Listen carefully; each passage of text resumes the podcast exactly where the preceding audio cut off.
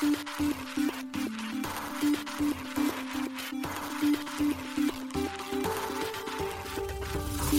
しい経済ニュース。この番組では現当社のメディア新しい経済が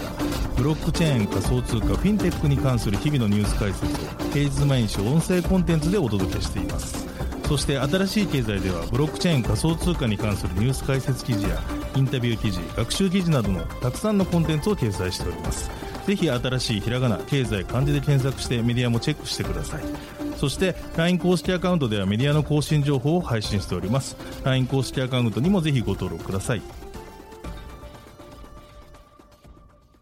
この番組は株式会社フィナンシェの提供でお送りします。フィナンシェはスポーツチームやエンタメプロジェクト、DAO などのトークンを購入して支援ができる新しいクラウドファンディングサービスです。サッカー J リーグ、野球、バスケなどのプロスポーツチームをはじめ、映画やアイドル、インフルエンサーなど100以上のプロジェクトのトークンがフィナンシェで購入できます。さらにトークン購入者はプロジェクトに応じたキャンペーン参加や NFT などの特典も。ぜひ iOS や Android でフィナンシェのスマホアプリを入れて新たな応援体験を味わってください。あなたの夢がみんなの財産になるフィナンシェ。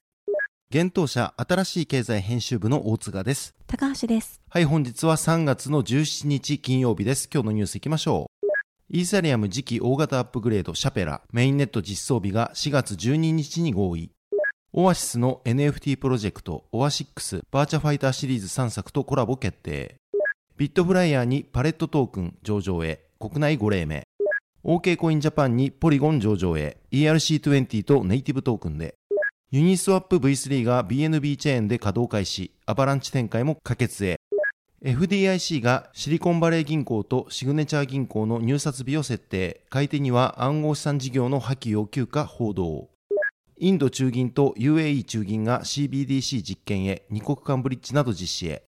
スタークネット初のガバナンス投票を実施へ。モノバンドルブロックチェーン技術者向けプラットフォームブロックチェーンハックラボ提供開始。レコチョク、レコチョク NFT チケット提供へ。フィナンシェトークン、ステーキングを4月3日から提供開始。フィナンシェが堀江貴文の HORIE MOBILE と事業連携。フィナンシェでトークン発行も。東南アジア初のプロ野球リーグ設立手掛けるカルピース。フィナンシェでトークン発行。一つ目のニュースは、シャペラメインネット実装日が合意決定というニュースです。イーサリアムの次期大型アップグレード、シャペラのメインネットでの実装日が3月16日に合意されました。世界協定時で4月12日22時27分、日本時間で13日7時27分頃に予定されているエポック6209536にて実施する予定ということです。なお、イーサリアム財団のティム・ベイコ氏によると、最終的な実施日の決定は10日以内に予定されているということです。シャペラメインネット実装により、イーサリアムメインネットにステークされたイーサの出金機能を備えたアップグレードが予定されています。なお、このシャペラは、現在繋がっているブロックチェーンを2つの互換性のないチェーンとして分岐させアップグレードするハードフォークを伴うものとなっています。イーサリアムは2022年9月に大型アップグレード、マージを実施し、コンセンサスアルゴリズムをプルーフオブワークからプルーフオブステークへ移行しました。プルーフオブステーク POS で稼働するビーコンチェーンのローンチ後には、イーサをステーキングすることでバリデーターとして報酬を得られるようになりましたが、現在そのステークしたイーサを出金する機能は備えられていません。なお、イーサリアムのビーコンチェーンには、現在約4兆円相当に上るイーサがロックされています。この数字は、イーサ全体の供給量の約14%強を占めるとされています。今回の出金機能が導入されることにより、ロックされているイーサが市場に出回る可能性があります。ちなみにシャペラは実行レイヤーのアップグレード上海と合意レイヤーのアップグレードカペラが実施されることから総称してシャペラと呼ばれるようになっています。続いてのニュースはオアシックスがバーチャファイターシリーズとコラボへというニュースです。ゲーム特化型ブロックチェーンオアシス初の NFT プロジェクトオアシックスとセガの大人気 3D 格闘ゲームバーチャファイターによるコラボが決定したことが3月17日に発表されました。バーチャファイター、バーチャファイター2、バーチャファイター3の3作においてコラボ版の NFT を3月中に配布し、4月にはキャラクターの公開リビールを行う予定ということです。これら3作はオアシックス第1弾プロジェクトの監修を務める鈴木裕氏がセガ在籍時に手掛けたゲームタイトルということです。なお、このプロジェクトは鈴木裕氏監修のもと、アーティストのゴッドテイル氏がキャラクターデザインを担当。NFT の発行は国内ブロックチェーン関連企業のダブルジャンプ東京が行っています。オアシックスプロジェクト第1弾では、マユと呼ばれる NFT が配布されており、先日 au と呼ばれるキャラクターが公開されたということです。この NFT は購入したアートの SNS アイコン利用ができる PFP 型のもので1万体がフリートゥーオウン方式で配布されていました。今回のバーチャファイターコラボではこの1万体のうち1000体がバーチャファイターコラボ版として提供が行われるということです。なおコラボ版は VF マユ及び VFAU の名称で3月中の配布と4月中のリビールが予定されています。続いてのニュースはビットフライヤーにパレットトークン上場へというニュースです。国内暗号資産取引所ビットフライヤーがパレットトークン PLT の取り扱い予定を3月17日に発表しました。現時点において、同取引所での PLT 取扱い開始は近日中ということです。なお、アルトコイン販売所にて取り扱うということです。その他詳細は、取扱い日決定のアナウンスの際に通知されると思われます。なお、パレットトークンが国内取引所に上場するのは5例目となります。コインチェック、OK コインジャパン、コイントレード、コイントレード旧ホビジャパンにてすでに取り扱いが行われています。また予定通り PLT が上場すればビットフライヤーでは合計20銘柄の暗号資産を取り扱うことになります。なお今回の PLT 取り扱いにあたり PLT 発行元のハッシュパレット開発のブロックチェーンゲームザランドエルフの森とビットフライヤーによるコラボキャンペーンを実施するということです。両社は昨年9月、ハッシュパレット運営のプレイトゥーアーン型ブロックチェーンゲーム、エルフマスターズのガバナンストークン、ELF の IEO に向けた契約締結をしています。今回キャンペーンの対象となっているザランドエルフの森はエルフマスターズを大型アップデートしたメタバース型ファーミングブロックチェーンゲームということです。2023年内にリリース予定であるといいます。IEO の対象はザランドエルフの森のゲームトークンになるということです。続いてのニュースは OK コインジャパンにポリゴン上場へというニュースです。国内暗号資産取引所 OK コインジャパンが暗号資産ポリゴン、マティックの取扱い予定を3月17日に発表しました。取扱い開始は3月23日17時からということです。同取引所ではポリゴンネットワーク上で発行されたネイティブトークン及びイーサリアム上で発行される ERC20 規格のマティックを取り扱うということです。なお、国内交換業者においてマティックを取り扱うのはビットバンク、ビットフライヤー、SBIVC トレード、コインベースジャパン、ビットポイント、DMM ビットコイン、財布に続き8社目となります。その中で現在ネイティブトークンを取り扱っているのは SBIVC トレード、ビットポイント、財布です。OK コインジャパンでのマティック取扱い対象サービスは取引所、板取引及び販売所、入出庫となります。なお入出庫はポリゴンとイーサリアムネットワークともに対応するといいます。予定通りマティックが OK コインジャパンに上場すれば、同取引所では合計で25銘柄の暗号資産を取り扱うことになります。続いてのニュースはユニスワップ V3 が BNB チェーンでローンチというニュースです。大手 DEX のユニスワップがユニスワップ V3 を BNB チェーンで稼働開始したことを3月16日に発表しました。また、レイヤー1ブロックチェーンアバランチへマルチチェーン展開する提案もされており、実質可決状態となっています。ユニスワップは世界で最も利用されている DEX です。直近1週間での取引量はおよそ328億円となっています。また、BNB チェーンは大手暗号資産取引所バイナンスが運営するパブリックブロックチェーンです。今回のマルチチェーン展開により、ユニスワップ V3 はイーサリアム、ポリゴン、オプティミズム、アービトラム、セロ、BNB チェーンの6つのブロックチェーンで利用可能になりました。なお、ユニスワップはプラットフォームのソースコードに関するビジネスライセンスを2年間の制限付きで取得しており、ユニスワップをほとんどコピーしたようなフォークアプリケーションの乱立を防いでいます。しかしこのライセンスは2023年4月1日に切れてしまうため、フォークアプリケーションが乱立する前にマルチチェーン対応を急いでいる状況です。今回の BNB チェーン展開を決めるコミュニティ投票においては、ベンチャーキャピタル、アンドリーセン・ホロウィッツが大量の反対票を投じたことで注目を集めていました。BNB チェーンの展開にあたり、ユニスワップ V3 で採用するブリッジプロトコルとして、ワームホールが温度感調査で1位を獲得していました。これに対し多くの投票数を持つアンドリーセン・ホロウィッツは反対を表明。過去のワームホールのハッキング被害を反対意見の重要な要因として挙げていました。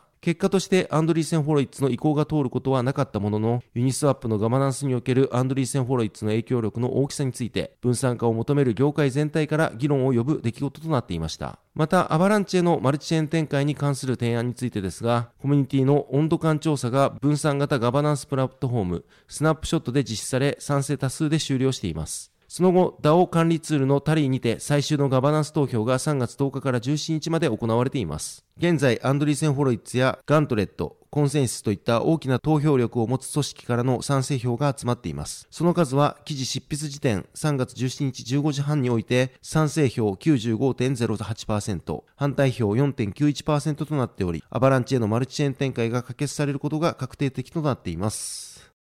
続いてのニュースは SVB とシグネチャー銀行の入札期限迫るというニュースです。連邦預金保険公社の FDIC が閉鎖したシリコンバレー銀行 SVB とシグネチャー銀行の買収を希望する銀行に対し入札の締め切りを3月17日に設定しました。15日に明かされた関係者の話をまとめる形でロイターが報じました。報道によると FDIC による SVB 売却の試みは今回で2度目となります。1度目は3月12日に行われましたが失敗したため再入札となりました。今回はアメリカ投資銀行のパイパーサンドラーカンパニーズが入札業務を行うといいます。なお、1度目の入札では、アメリカ金融サービス企業の PNC フィナンシャルサービスや、カナダ大手銀行のロイヤルバンクオブカナダらが応札を検討しましたが、断念したといいます。情報筋の話によると、FDIC は SVB とシグネチャー銀行を一括で売却する狙いですが、叶わない場合には部分的な売却も検討しているといいます。また、既存の銀行免許を持つ入札者のみ、入札前に銀行の財務状況を確認することが許されるとのことです。これは従来型の金融機関がプライベートエクイティ企業に対して優位に立つことを目標にしているためだといいます。また、情報筋らは、シグネチャー銀行の買い手は、同銀行の暗号資産ビジネスを全て放棄することに同意しなくてはならないことも明かしたといいます。なお、シグネチャー銀行の元取締役のバーニー・フランク氏は3月13日 CNBC の電話インタビューに対し、銀行閉鎖は規制当局や NYDFS が暗号資産に反対しているという強いメッセージを込めたものと語っています。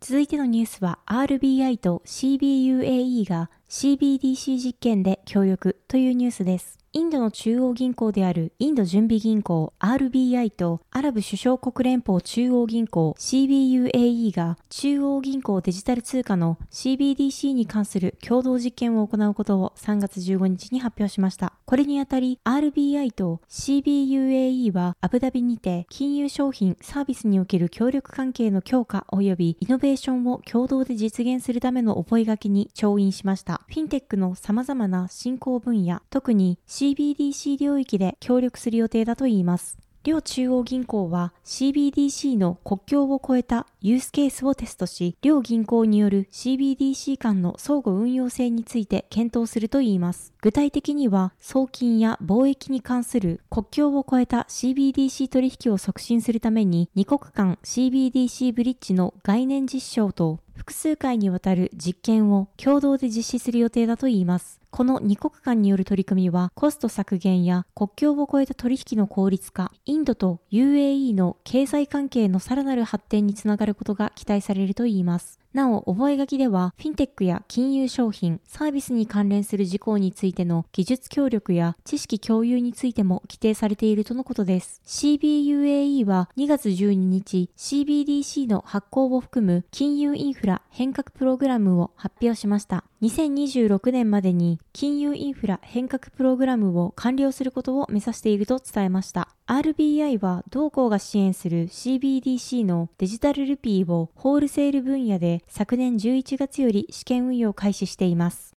続いてのニュースは、スタークネットが初のガバナンス投票へというニュースです。イーサリアムのレイヤー2ブロックチェーンのスタークネットがスタークネット初のガバナンス投票実施の準備が同プロトコルの DAO によって行われていることがコミュニティの投稿によって3月14日に発表されました。提案されたガバナンス投票の内容はスタークネットアルファ V0.11.0 というアップグレードに関するものです。投票は分散型ガバナンスプラットフォームのスナップショットで実施される予定です。なお現在スナップショットではテストガバナンス投票が実施されています。投票権のあるユーザーは3月20日までテスト投票に参加できるとのことです。また実際に行われるガバナンス投票は21日から6日間実施される予定です。提案が可決された場合、スタークネットのメインネットが V0.11.0 にアップグレードされます。なお、投票権は、スタークトークン保有者やスタークネット財団に選ばれた代表者、スタークネット財団に任命された委員に与えられています。ただし、現在、スタークトークンは一般発売されていない状況です。なお現在、スタークトークンを保有しているのは、初期段階でネットワークを構築してサポートした初期のコアユーザー及び投資家のみとなっています。スタークネット財団は昨年11月に発足したばかりの非営利団体です。同団体では、スタークネットのコミュニティ育成や教育、分散化に向けたネットワークの継続的な開発と拡大に着手していくとしています。また、スタークネット開発元のスタークウェアは昨年11月、スタークネットでのコントラクト開発に利用するために新たに自社で開発しているプログラミング言語カイロをオープンソース化しており2023年第1四半期には完全にサポートを開始することを発表しています続いてのニュースは、モノバンドルが業界の情報共有やスキルアップをサポートというニュースです。NFT の API サービスやチケット NFT、コード監査などの事業を展開するモノバンドルが、ブロックチェーン技術の普及及び学習機会提供プロジェクトのブロックチェーンハックラボを3月16日発表しました。ブロックチェーンハックラボは、ブロックチェーンに関する技術者向けのプラットフォームです。業界全体の情報共有やスキルアップをサポートするために立ち上げられたといいます。ブロックチェーンハックラボでは、ブロックチェーン業界の技術的な最新トレンドやブロックチェーン活用事例、モノバンドルの取り組み事例を共有するとのことです。また、参加者同士の交流の場を提供し、新たなビジネスチャンスや人材発掘をサポートするといいます。ブロックチェーンハッシュラボでは様々なイベントやコンテンツを提供していくといいます。提供されるのは次の通りです。まず一つ目に、エンジニア同士が知見を共有するライトニングトーク会のブロックチェーンハッシュナボライトです。この回で紹介される最新技術や実践事例をもとに参加者同士で意見交換が可能になります。二つ目に事業者向けに最新技術を共有するウェビナーのブロックチェーンハッシュラボウェビナーです。国内外のブロックチェーン活用の取り組み事例などを紹介することでビジネス活用を促すといいます。また、ネットワーキングも行われる予定です。3つ目が、モノバンドル社内の専門家によるポッドキャストのブロックチェーンハッシュラボポッドキャストです。リスナーへ向けてブロックチェーン技術や業界動向に関するインサイトを提供するといいます。また、第1回目のライトニングトーク会となるブロックチェーンハッシュラボナイト1が4月7日19時よりディスコード上で開催予定です。登壇者は NFT レンディングプロトコル開発のアンユニファイの木村優氏と Web3 スタートアップシフトベースの翔氏です。一般参加者は最大90人を予定しており、参加は無料とのことです。モノバンドルはブロックチェーンハッシュラボに加え、マルチチェーンの NFT インフラ、北斎事業やデジタル資産の監査、承認プロバイダー事業のスーパーオーディット、企業向けチケット NFT ソリューションの北斎チケット、Web3 特化型 M&A プラットフォームのマージパッドなどを提供しています。また、同社のヨーロッパ拠点では Web3 研究開発やインキュベーションに取り組んでいます。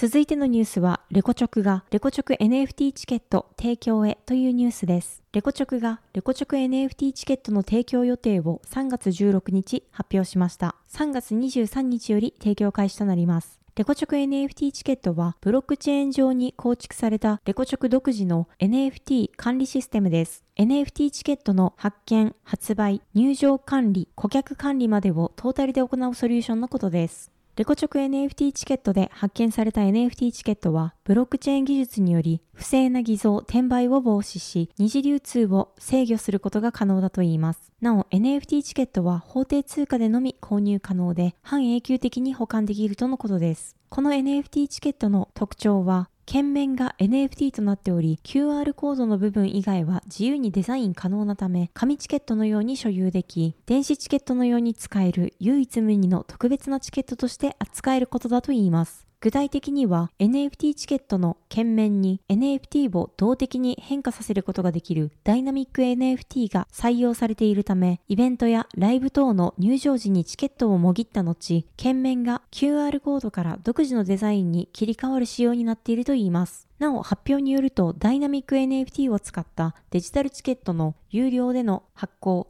入場管理は日本初の取り組みだといいます。また、チケットにゲーム性を持たせたり、当たりチケットなどを設定したプレゼント企画や、チケット購入後、終演後に、イベント主催者やアーティストがメッセージ、動画、最新情報を送付するなど、チケット所有者限定の特別な体験を提供することが可能とのことです。なお、レコチョク NFT チケットは現在、レコチョクが立ち上げた NFT も販売可能なワンストップ EC ソリューションのミューケット採用の各ストア限定で利用可能となっており、現在、レコチョク NFT チケットを API として提供することを検討しているとのことです。なお、以前の発表からミューケットではポリゴンブロックチェーンを採用していることが発表されているため、今回のレコチョク NFT チケットもポリゴン対応であると思われます。レコチョク NFT チケットは第1弾として俳優、脚本家、映画監督など各方面で活躍する拓間隆之氏が新たに仕掛ける演劇実験タクラボの第1回公演神様お願いでの採用が決定しているといいます。チケットは今月23日12時よりタクフェスオンラインショップにて先着順で販売開始されるとのことです。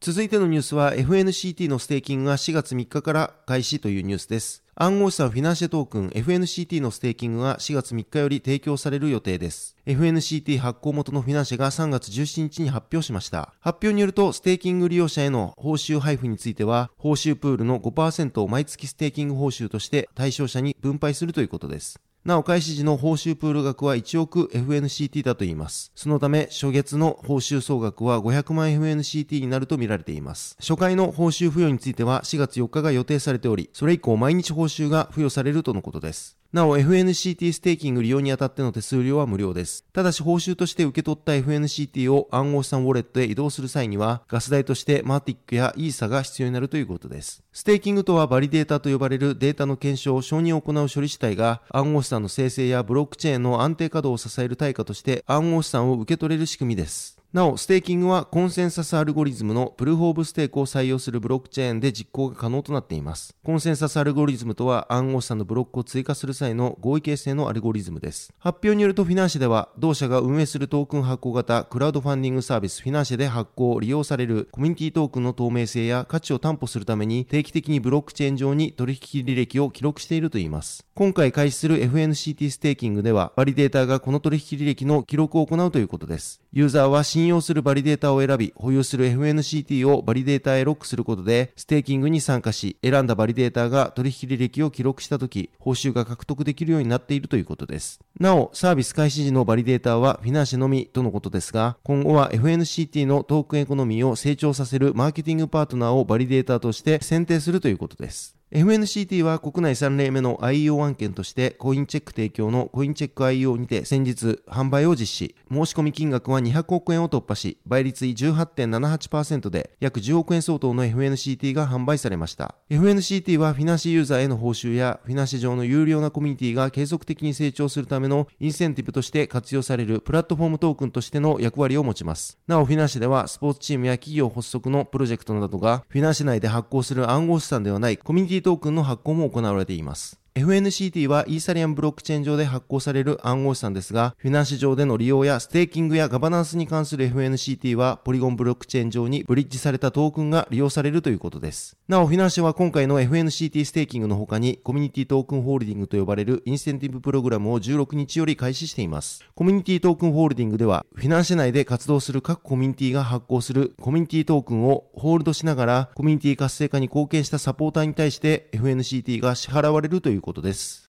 続いてのニュースは、フィナンシェが堀江貴文氏の堀江モバイルと事業連携というニュースです。トークン発行型クラウドファンディングサービスフィナンシェ運営のフィナンシェが堀江貴文氏の新モバイルブランドの堀江モバイルとサービス連携することを3月16日発表しました。これにより堀江モバイルの利用者向けのポイントプログラムにフィナンシェで発行する堀江モバイルトークンを利用する予定だといいます。なお、堀江モバイルトークンの発行は2023年4月頃に予定しているとのことです。堀江モバイルは今回の発表と同日に販売開始となった参加できる、応援できる、未来に加速する LCC モバイルをコンセプトにした格安 SIM の通信サービスです。格安携帯キャリア X モバイルが展開しています。フィナンシェはスポーツチームや企業発足のプロジェクトなどがトークン発行によるファンディングを実施することで資金調達ができるプラットフォームです。トークンの購入者はフィナンシェ内の各チームコミュニティに参加できる権利やコミュニティ運営の一部に携われる投票企画への参加や参加型イベントへの招待、特典抽選への応募などの権利が得られます。ホリエモバイルでは今後、ホリエプロジェクトが展開されるとのことで、その参加権はホリエモバイルトークン購入者に付与されると思われます。なお、ホリエモバイルはトークン発行の他に、ユーザー限定オリジナルコンテンツが無料で利用可能という特徴を持ち、堀江氏のビジネス、政治、経済などの有益な情報が受け取れるデイリーホリエニュースなど、ホリエモバイルユーザー限定の特典プログラム提供が予定されているとのことです。また、ホリエモバイルサービスの開始に合わせ、契約者の先着1万名に、ホリエモバイルトークンの購入に利用できるフィナンシェポイントがプレゼントされるキャンペーンを実施するといいます。対象者1名につき、1000円分のフィナンシェポイントが、ホリエモバイルトークン発行予定の4月頃に付与されるとのことです。なお、フィナンシェ内で発行されている各チーム、プロジェクトのトークンは、金融商品取引法上の有価証券ではなく、資金決済法上の暗号資産でもないとのことです。今今回の発表とと同日16日、国内暗号資産取引所コインチェックにて、フィナンシェ発行の暗号資産フィナンシェトークンが取り扱い開始となっています。フィナンシェトークンは国内3例目の IEO 案件としてコインチェック提供のコインチェック IEO にて先日発売を実施しました。申し込み金額は200億円を突破し、倍率18.78倍で約10億円相当のフィナンシェトークンが発売されました。なお、フィナンシェトークンはフィナンシェユーザーへの報酬やフィナンシェ上の有料なコミュニティが継続的に成長するためのインセンティブとしての活用が想定されています。また、フィナンシェトークンはイーサリアムブロックチェーン上で発行される暗号資産ですが、フィナンシェ上での利用やステーキングやガバナンスに関するフィナンシェトークンはポリゴンブロックチェーン上にブリッジされたトークンが利用されるとのことです。